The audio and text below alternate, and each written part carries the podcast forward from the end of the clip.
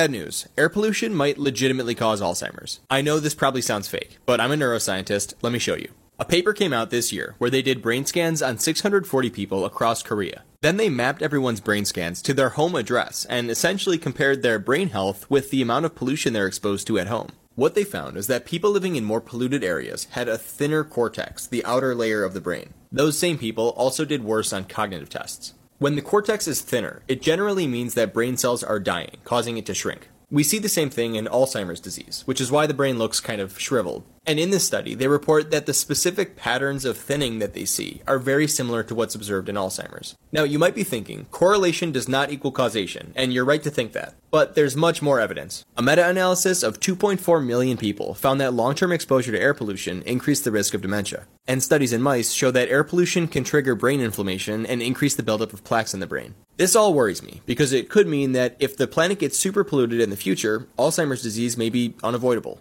Our environment affects us probably in more ways than we know, so it's a good reminder to take care of our planet. It's also a good reason to avoid highly polluted areas and simply take care of your brain. Get enough sleep, eat a clean diet, exercise, and connect with the people in your life. I appreciate your time. Please follow for more neuroscience.